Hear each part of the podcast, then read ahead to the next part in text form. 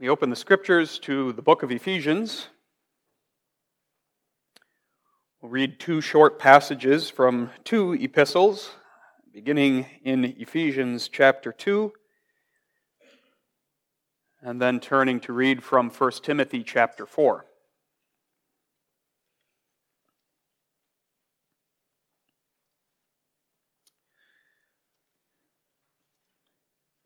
Let's read the first 10 verses of Ephesians chapter 2.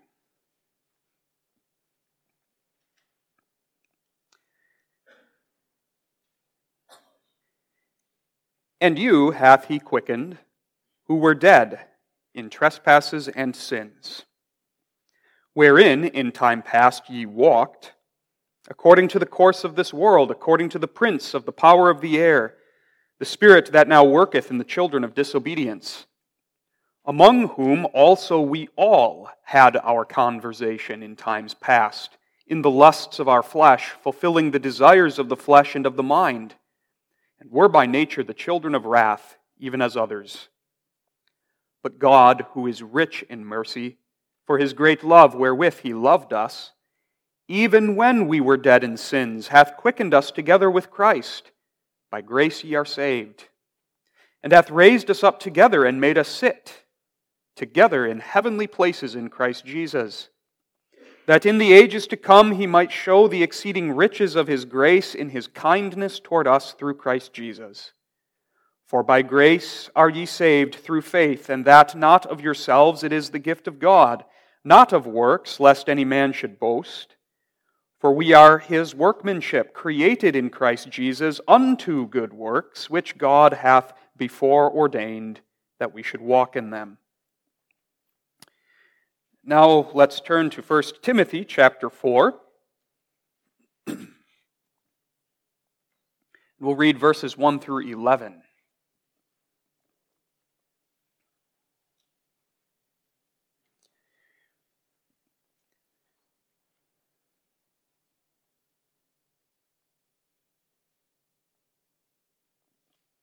Now the Spirit speaketh expressly that in the latter times some shall depart from the faith, giving heed to seducing spirits and doctrines of devils, speaking lies in hypocrisy, having their conscience seared with a hot iron, forbidding to marry, and commanding to abstain from meats which God hath created to be received with thanksgiving of them which believe and know the truth.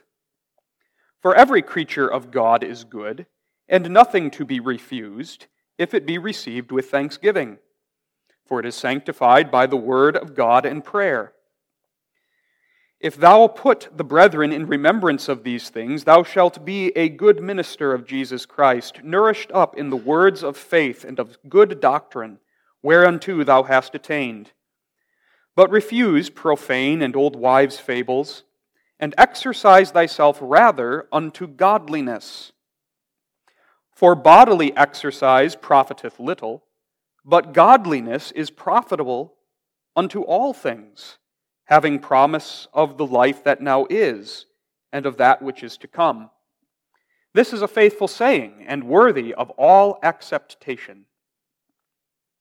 For therefore we both labor and suffer reproach, because we trust in the living God, who is the Savior of all men, specially of those that believe. These things command and teach. the basis of these two passages and the entirety of the Word of God, we have the Catechism's instruction in Lord's Day 32. We'll read both the questions and answers this morning. Question 86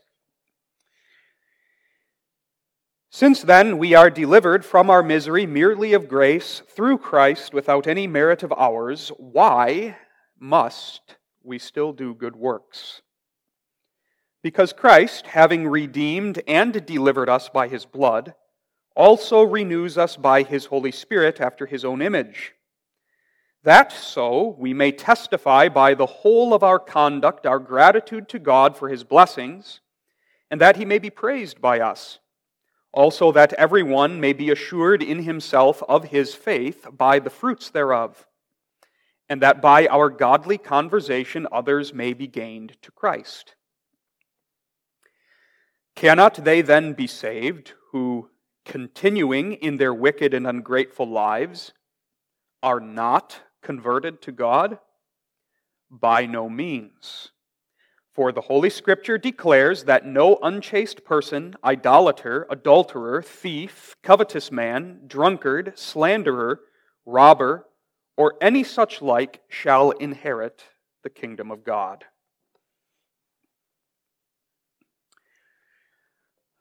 Beloved in the Lord, we return to Lord's Day 32 this morning and finish up this Lord's Day's instruction in fundamental truths of the Word of God. Last Sunday, we focused on how Lord's Day 32 sets before us a full orbed view of God's work of salvation. Indeed, the sermon last week focused exclusively upon the opening line of answer 86. And we took note of the fact that the wonderful work of God's salvation has two main parts to it there is redemption by the blood of Christ, and there is renewal by the indwelling Spirit of Christ.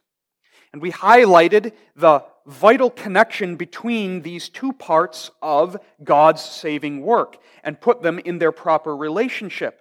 The redemptive work of Christ, which he accomplished in his state of humiliation, lays the foundation for all of our salvation. That is the basis it's Jesus' work in the state of humiliation, his redemptive work that merited and obtained for us all blessings of salvation.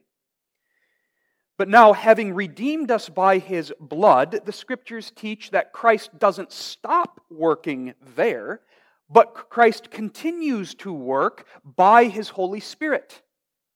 That's why, after the cross and the empty tomb, there is the ascension and Pentecost. Christ now, the ascended Christ, continues to operate savingly in the hearts and lives of his people. Having obtained all blessings for us, he now ministers to us from heaven, applying and imparting those blessings to us by the operation of his Spirit. And so, those two main parts of God's saving work are like two sides of one coin. You cannot split them, you cannot separate them. And we notice that when we understand the nature of salvation, redemption by the blood, which leads to renewal by the Spirit, the question, why must we do good works? The answer to that question becomes very plain. Good works are the fruit of the saving operation of the Spirit in our hearts. And so we must we must, because they are the necessary fruits of grace. But there's a bit more to Lord's Day 32. Last week we looked at the foundational theological concept that undergirds the teaching of this Lord's Day. But now today we're going to focus on the rest of the Lord's Day, which is also very important.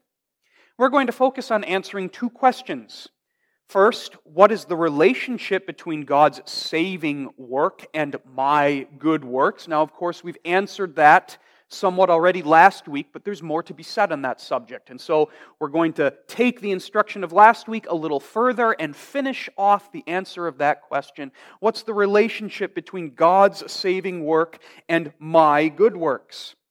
And then, secondly, we're going to answer the question what is God's purpose for good works in the life of his children? We're going to notice that God has a very positive purpose for good works. The Bible doesn't talk about good works only so that we can say negatively, they don't contribute anything to our salvation. We're not saved by them. Yes, that's true, and that's very important and must be emphasized.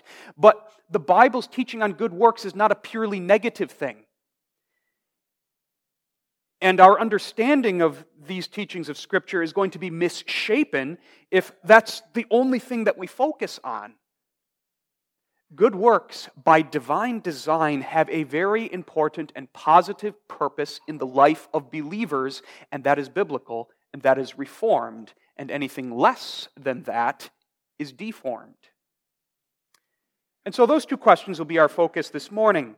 Our theme then is God's saving work and the Christian's good works. God's saving work and the Christian's good works.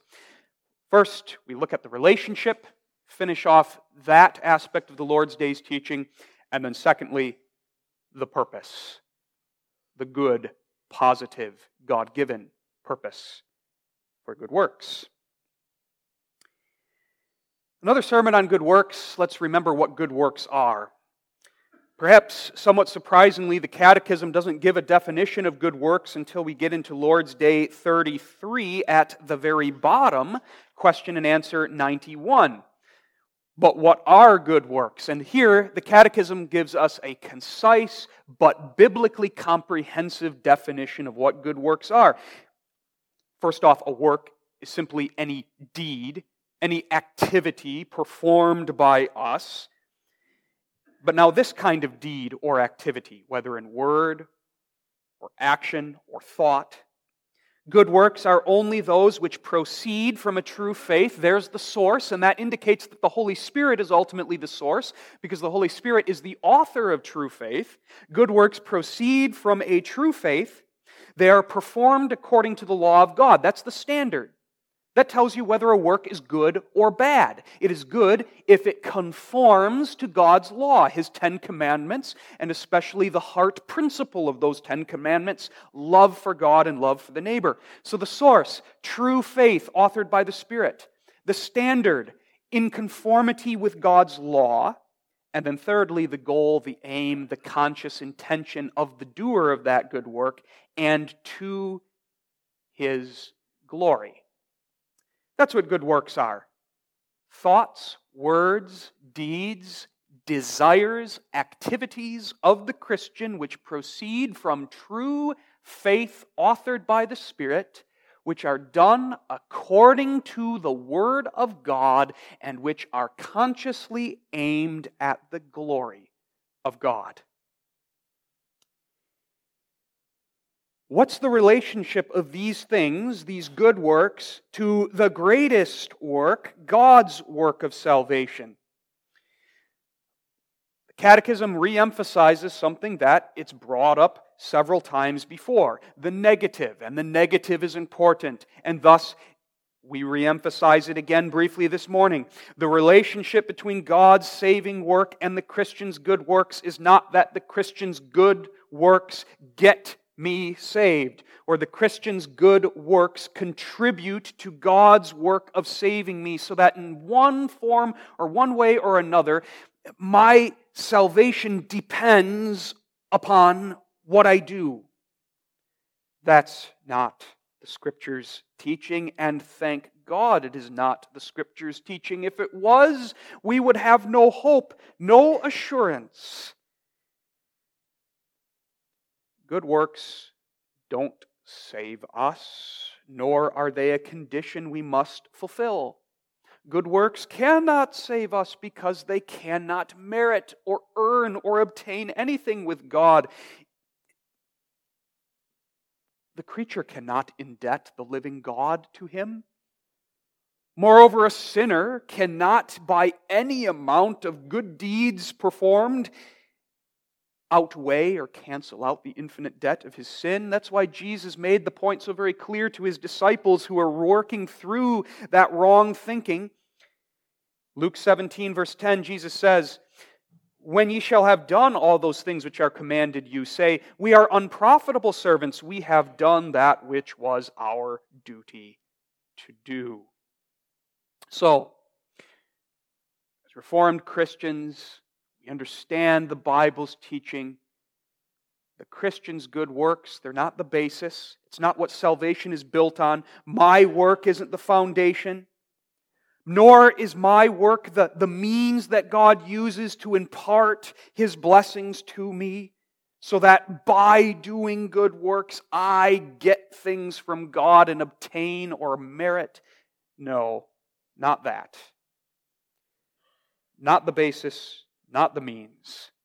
As Ephesians 2, verse 8 says, For by grace are ye saved, through faith.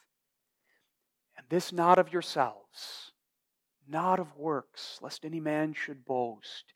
God has designed salvation in such a way that all human boasting, credit taking, self glorying is excluded and made impossible for the one who truly understands salvation, the redemptive work of Christ on the cross and the renewing work of the Spirit, the person who truly understands that wonder work of God is not going to say, I did some of that or I earned some of that. But the person who understands that wonder work of God is going to say, I had nothing to do with acquiring that for myself.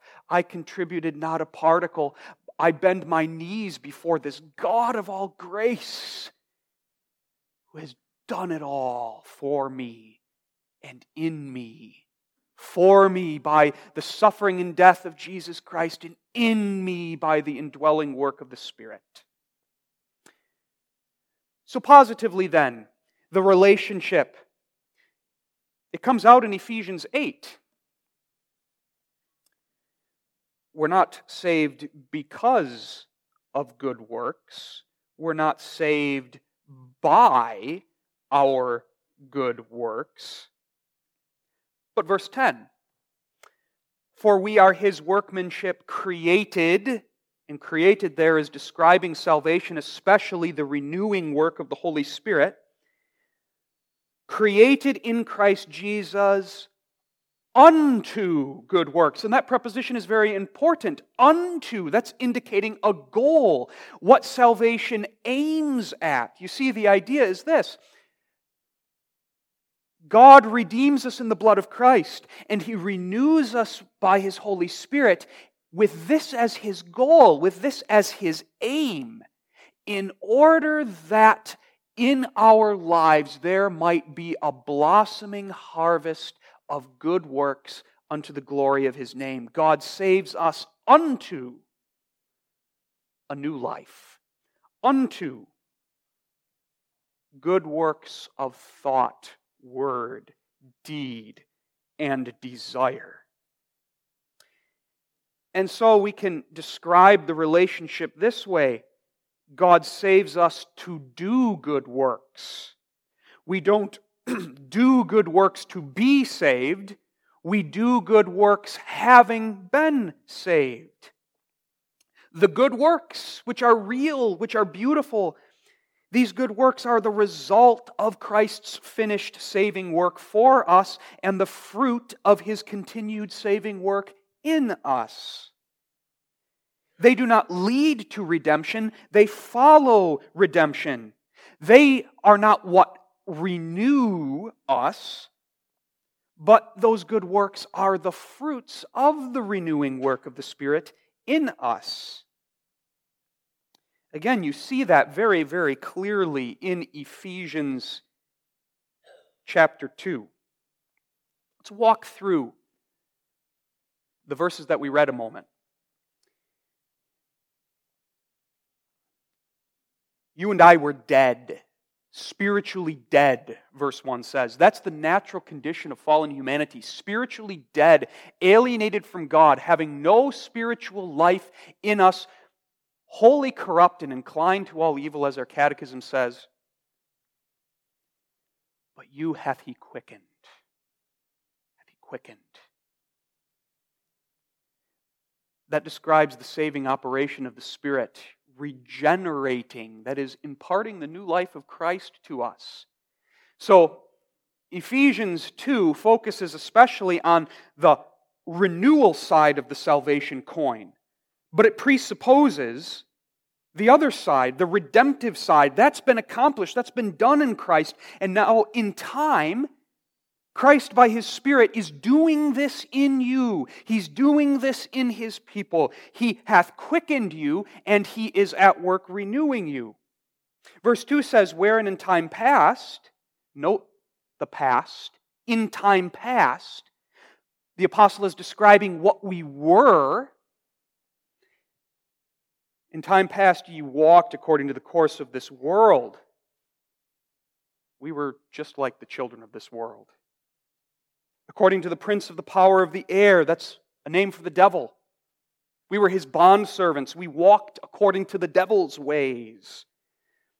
The devil, which is the spirit that now worketh in the children of disobedience, among whom also we all, we all had our conversation in times past in the lusts of the flesh, fulfilling the desires of, of the flesh and the mind, and were by nature children of wrath, even as others. The Christian by nature does not differ from any other fallen human being. We are all equally involved in the misery and the wretchedness and the sinfulness of humankind. Now, verse 4 But God, but God, who is rich in mercy for his great love wherewith he loved us, when we were dead, and that emphasizes we don't do anything to get ourselves saved. A dead man can't do anything. The spiritually dead cannot take the first steps towards God. The spiritually dead cannot do something to help the work of their salvation along. They're dead. They're dead. Even when we were dead in sins, quickened us together with Christ. By grace are ye saved. And that parenthetical statement says it all by grace and by nothing else, by grace alone. Sometimes opponents of the Reformed interpretation of Scripture throughout the ages have complained that the Reformation talked about grace alone, but you don't read that phrase in the Bible, grace alone. Well, you do. You read it right here. We don't need the word alone to be here. The whole point of the statement is grace alone. By grace ye are saved, period. Nothing else. By God's grace. And hath raised us up together and made us to sit together in heavenly places in Christ, that in the ages to come he might show the exceeding riches of his grace and his kindness toward us through Jesus Christ. For by grace are ye saved. Again, period. By grace alone, through faith, period, not faith and works, faith alone. And that not of yourselves, it is a gift, a gift of God. All of it.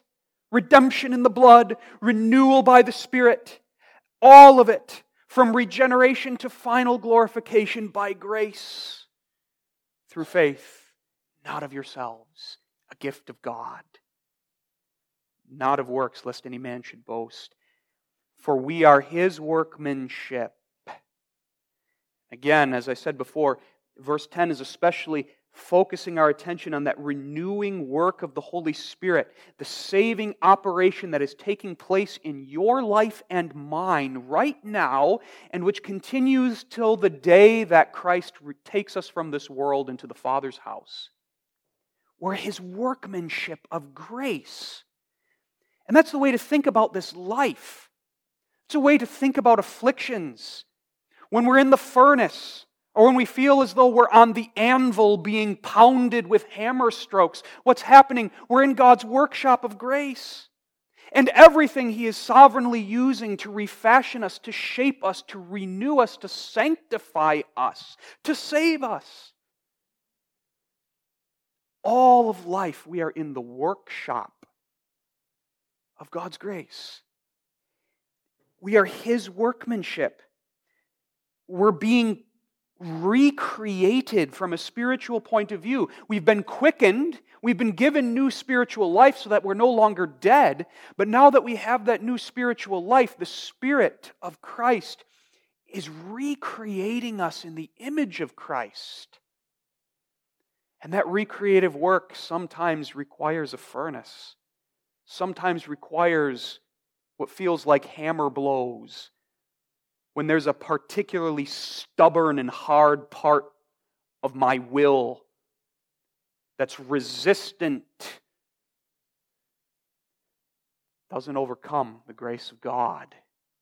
We're His workmanship, created in Christ Jesus, and now we're back to where we started the relationship that's being pointed out here all of this unto a life of good works, a new life.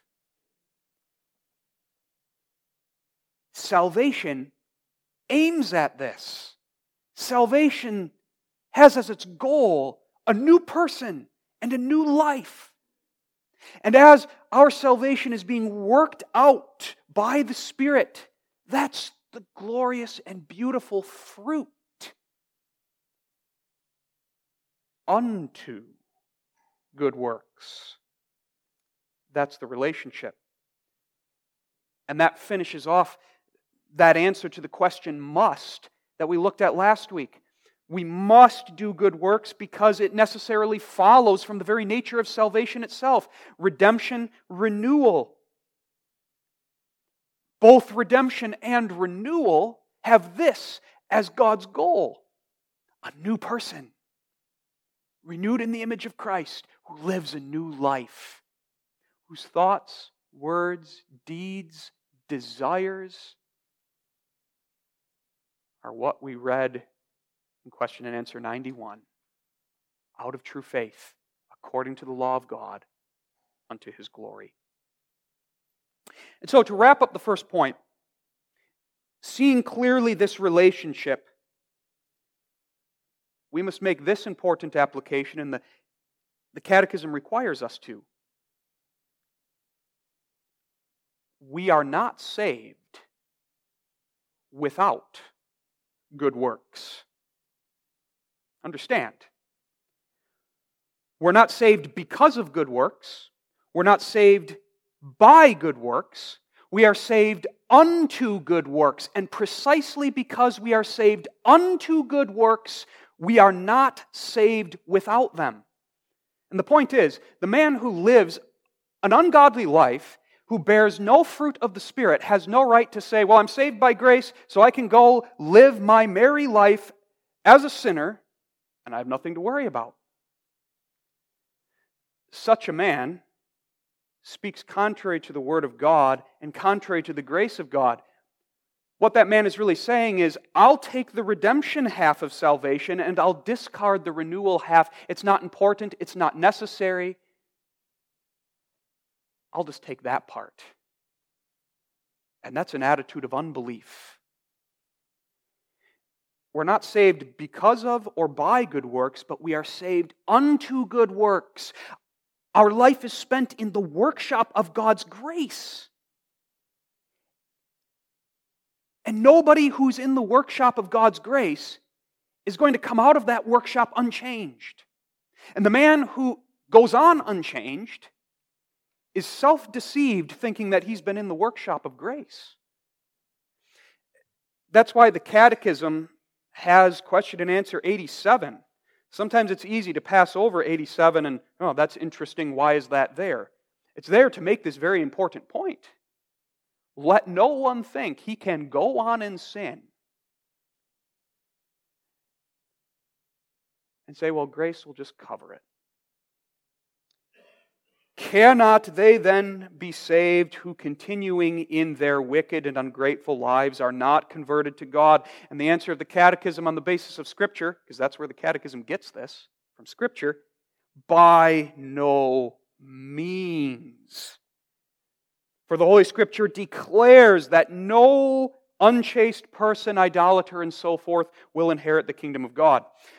Now, we understand that the Catechism's point here and the Bible's point is not that anyone who falls into such sins is automatically going to perish. If that was the case, not a single one of us would be saved. We all break God's commandments daily. But the idea here is that is that of the person who persists, who continues impenitently and will not turn. The unconverted person will perish. The person who is saved will not and cannot continue to live the way he or she used to live. Ephesians 2 brings that out again. If you look at verses 2 and 3, wherein in time past ye walked according to the course of this world. And in verse 3, among whom also we all had our conversation in times past. But verse 4, but God, God's work changes us. When we were dead, He quickened us. He has raised us up together with Christ. Salvation works a radical change and where there is no radical change, there is an absence of the Spirit. And an absence of the grace of God working.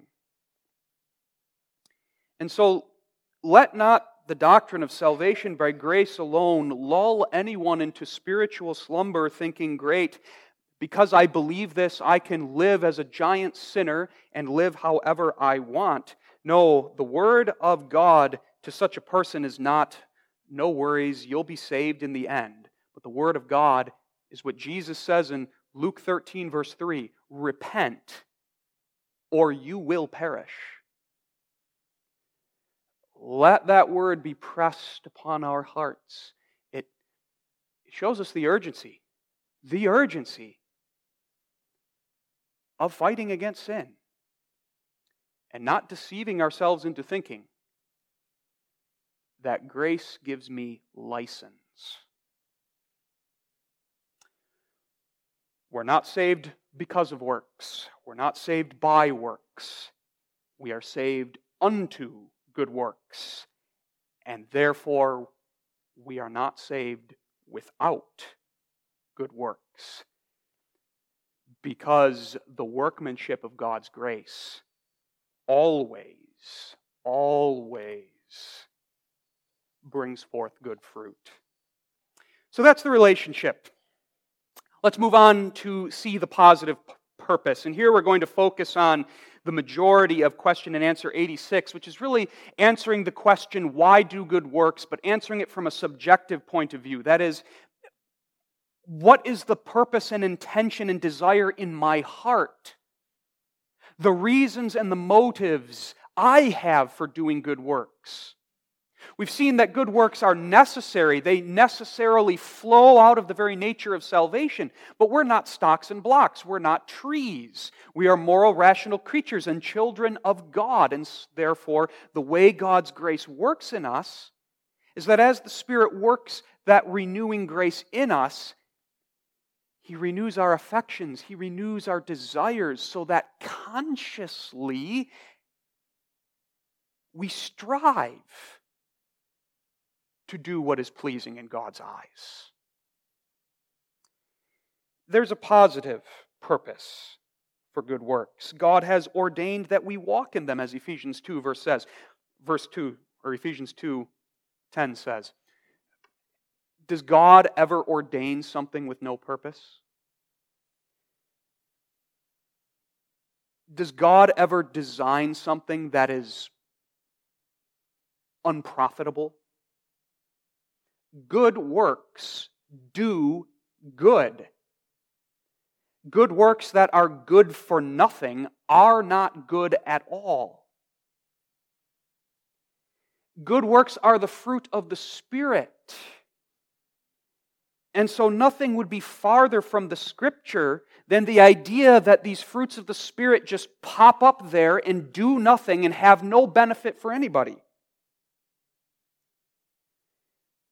God has a positive purpose for the good works, the fruits that are brought forth in the life of his child as the Spirit renews that child in the image of Christ. And the Catechism highlights a few of those good purposes of God. And we're going to arrange the material this way three directions.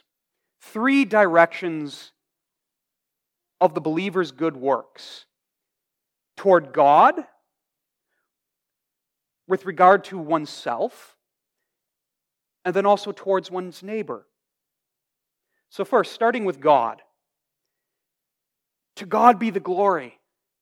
That's ultimately the conscious motive that we are to have for the performance of good works. That's our aim. That's our goal.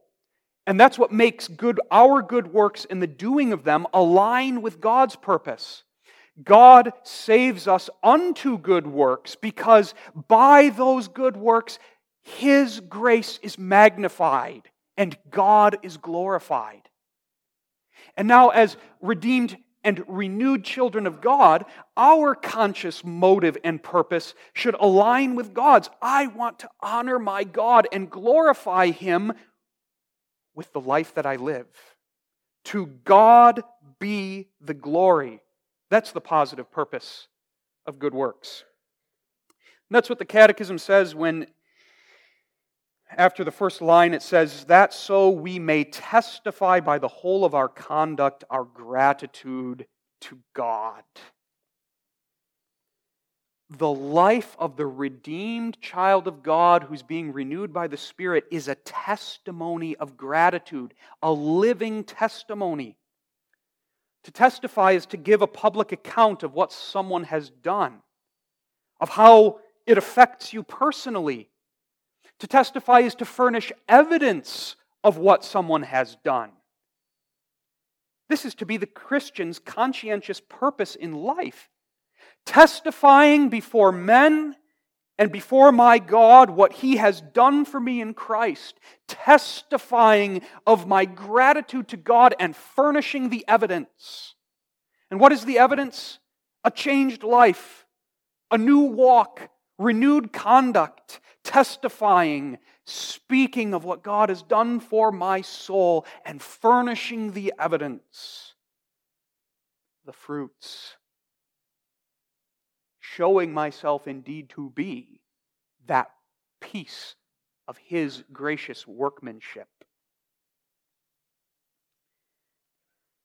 Notice what the Catechism says we testify by the whole of our conduct sinful nature comes and says, you can testify your gratitude to God by trying to be extra righteous in a couple areas of your life. And maybe you can look at your brother or sister in the church and see that you do better than them in this area of your life. Now, lift yourself up and think you're a super Christian because you're so good at that, and that cuts you some slack over here. That's the devil's reasoning. The Bible's reasoning. Divine truth is what we have in the Catechism, not part of my conduct, not a little bit of my conduct that I work really hard at and then use to justify self righteousness, but the whole of my conduct, all that I am, all that I have, my whole life, because I'm not my own anymore. I've been redeemed by the blood. I belong to my faithful Savior, body and soul, and therefore all that I am, body and soul. Biological life, spiritual life, mentally, emotionally, spiritually, all that I am is to be a living sacrifice of thankfulness to my God. I am to testify by the whole of my conduct, my gratitude to God. For the praise of his glorious grace. That's the meaning of my life. That's the purpose of my life. That's the goal far greater than any other goals I might have. To God be the glory. Whatever circumstance I'm in, whatever I'm going through right now, whatever disappointments come my way, whatever earthly achievements I obtain or don't obtain. In all of it, to God be the glory. That's why Christians do good works. That's why, as we heard last week, we are to be zealous of good works. God be the glory. Fruit. The fruit of the Spirit's renewing work glorifies God. That's why Jesus said in John 15, verse 8, Herein is my Father glorified, that ye bear much fruit, so shall ye be my disciples. That's what glorifies God. Nothing is farther from Scripture than the erroneous idea that God is glorified if I just go on in my life as a sinner and then talk a lot about grace. Oh, God's grace is great, it covers sin. That dishonors the grace of God. What glorifies God is not just a lot of empty talk about grace. What glorifies God is not merely a bunch of in depth theology about grace all by itself. But what glorifies God is a theology of grace that is lived in the whole of my conduct. Herein is my Father glorified, that ye bear much fruit. And so you see, when we have a proper biblical conception of good works, we're not going to see good works as this bad thing that's always a threat to Orthodox theology. But we're going to see the doing of good works as a God glorifying activity in which I more and more lose myself and give myself up to my Redeemer and my Savior. To God be the glory. So that's the first direction. And as we'll see, ultimately it's the only direction. But the Catechism also speaks about me personally good works that God has ordained for me to walk in. They are the fruits of His grace, which are delightful, sweet, and profitable for me and my spiritual life as a Christian. For the Christian, the doing of good works intentionally for the glory of God is something that brings a true spiritual joy. What pleases our Father is thrilling to the heart of the child of God. To exercise ourselves in obedience, in service, in worship is upbuilding and spiritually healthy. Now let's understand. To say that is not to deny the sole instrumentality of faith. To say that is not to turn good works into a means of obtaining or meriting with God. Not at all. To say that is to simply recognize what good works are. They are the sweet and beautiful fruits of the Spirit's work in the life of a believer.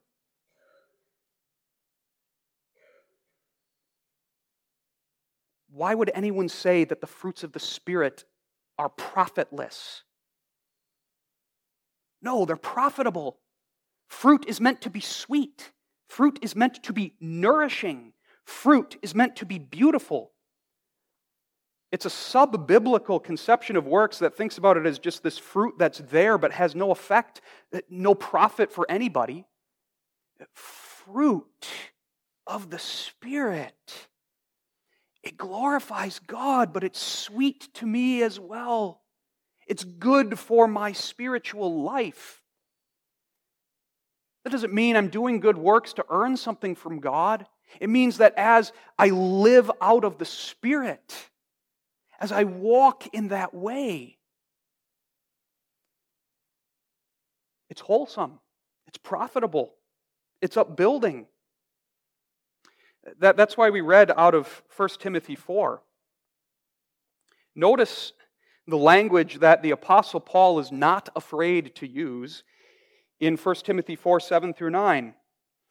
But refuse profane and old wives' fables, and exercise thyself rather unto godliness. For bodily exercise profiteth little, but godliness is profitable unto all things, having the promise of life that now is and of that which is to come. This is a faithful saying and worthy of all acceptation. Paul's saying is Paul is saying godliness, the fruits of the Spirit, are profitable in all areas of life and unto all things. They are sweet, they are wholesome, they are spiritually edifying. The apostle goes on in 1 Timothy 6, verse 6 But godliness with contentment is great gain. Paul here is not compromising the, the heart of the gospel, justification by faith alone, but Paul, by inspiration of the Spirit, understands his theology well enough to see the beautiful connection between redemption and justification, renewal and sanctification, and the fruits of God's grace, and how those fruits that salvation aims at are beautiful, sweet, and edifying. And he's not afraid to say it. Think about it. When you go to Bible study, and a bunch of believers open the scripture together, they read it together, and they speak for one another's edification. Isn't that good work wholesome, upbuilding for our spiritual lives? Of course it is. By saying that, nobody's saying, okay, the good work of going to Bible study earns me blessings from God. No, it's a fruit of the work of the Spirit in us. And as the Spirit brings forth those fruits, they're sweet, they're wholesome, they're profitable. When you love your spouse the way God's Word tells you to love her or him, yes, that love blesses her or blesses him, but it is spiritually wholesome and profitable for you as well to exercise yourself according to the two great commandments loving God and loving your neighbor. Beautiful, sweet, refreshing, edifying. That's the way God's designed it. There is joy, there is enrichment in the new life that we live by the Spirit. And none of that compromises the gospel, rather, it shows the glory of the gospel. So, that generally, that, that point needs to be made, and we need not be afraid to say that the fruits of the Spirit are profitable for me personally. But now the Catechism highlights one particular way that the Christian's good works are profitable. In answer 86, also that everyone may be assured in himself of his faith by the fruits thereof. The idea here isn't that I look at my good works and I make my good works the basis of my assurance of salvation. Good works and basis, those two words should never be put together like that. Good works are never a basis. My assurance of salvation is found in Christ alone. He's the rock.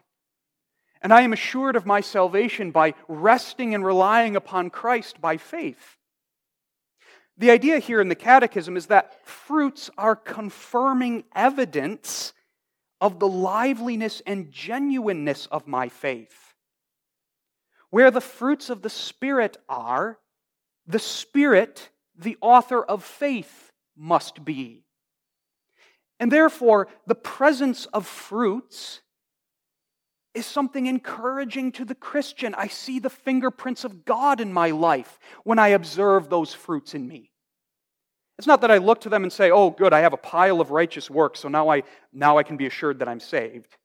No, I look to Christ. I rest in him.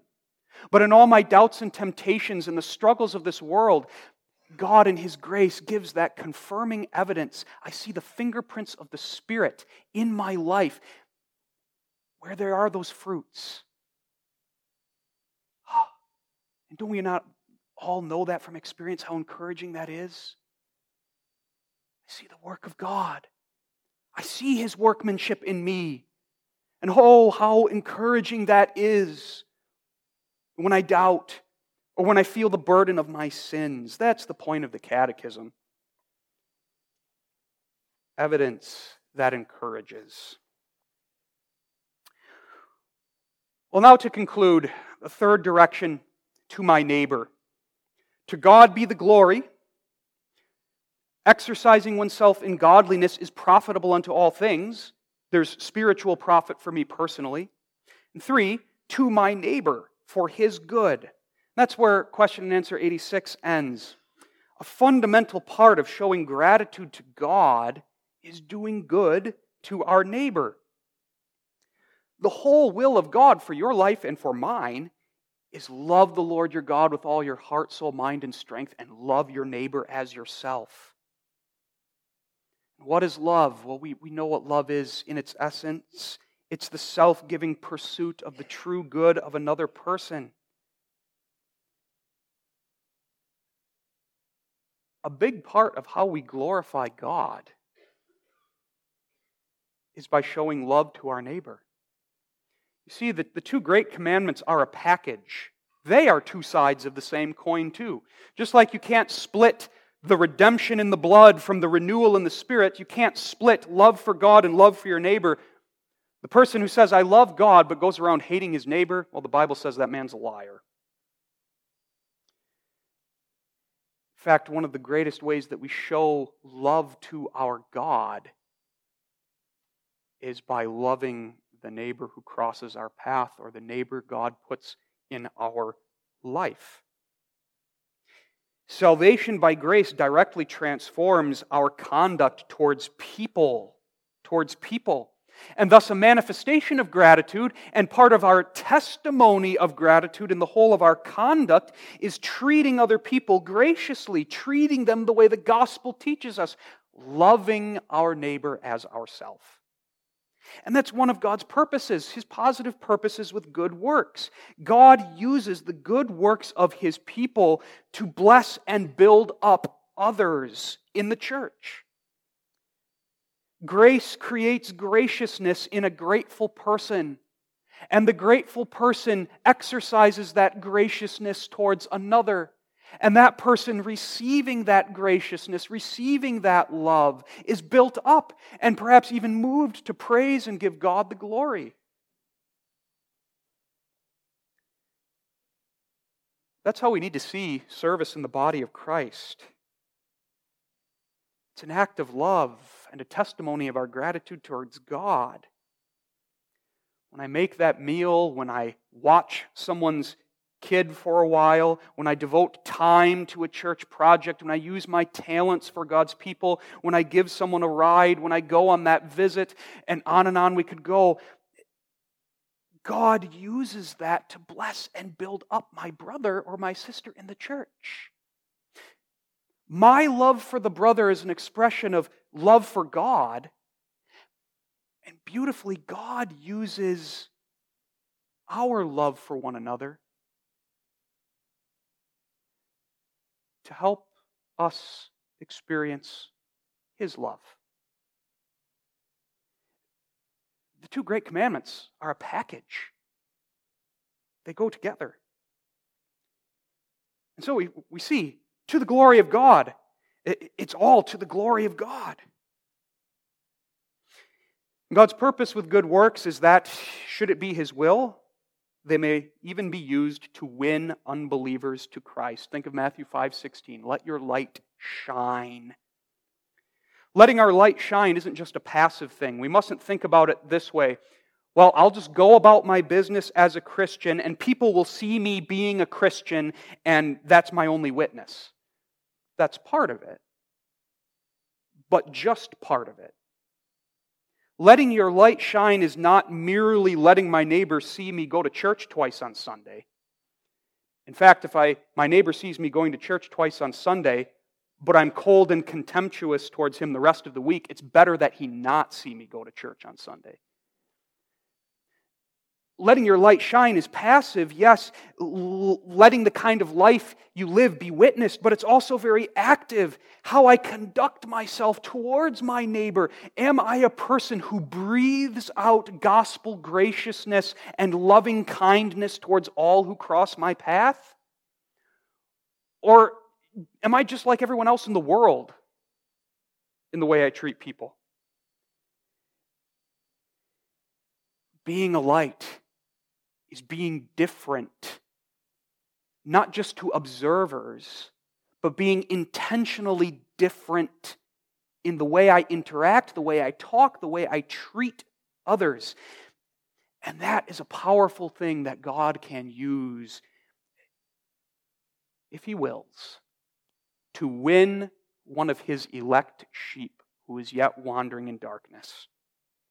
God converts lost sheep through the preaching of the gospel he uses the words of believers witnessing, yes, but another powerful tool he uses to assist both the preaching and the witnessing of believers is the testimony of a Christian life. And so let that be our motive too. Why do I want to walk in newness of life? A Christian life is an act of love to my neighbor. And so it all goes back to the glory of God. Winning others for Christ, that's for the glory of God. Enjoying the sweetness and the edification of the fruits of the Spirit, it's for the glory of God. It's all for the glory of God. To God be the glory That's the answer to the question, why? When we understand, really understand grace, then we get the must of good works. It clicks and it makes perfect sense. Beloved, let us be a people zealous of good works. To God be the glory. Let us testify by the whole of our conduct our gratitude to God. Amen. Faithful God and Heavenly Father, we thank Thee for this word. We pray that it may prick us where we need a pricking, where we might be lazy in sin, where we may cut ourselves some slack. But may it also be encouraging as it sets before us the beauty of thy grace and the wonder of what thy grace does in us. Make us a people who live out the gospel in our daily lives. A testimony, a living epistle of Christ Jesus our Lord. Amen.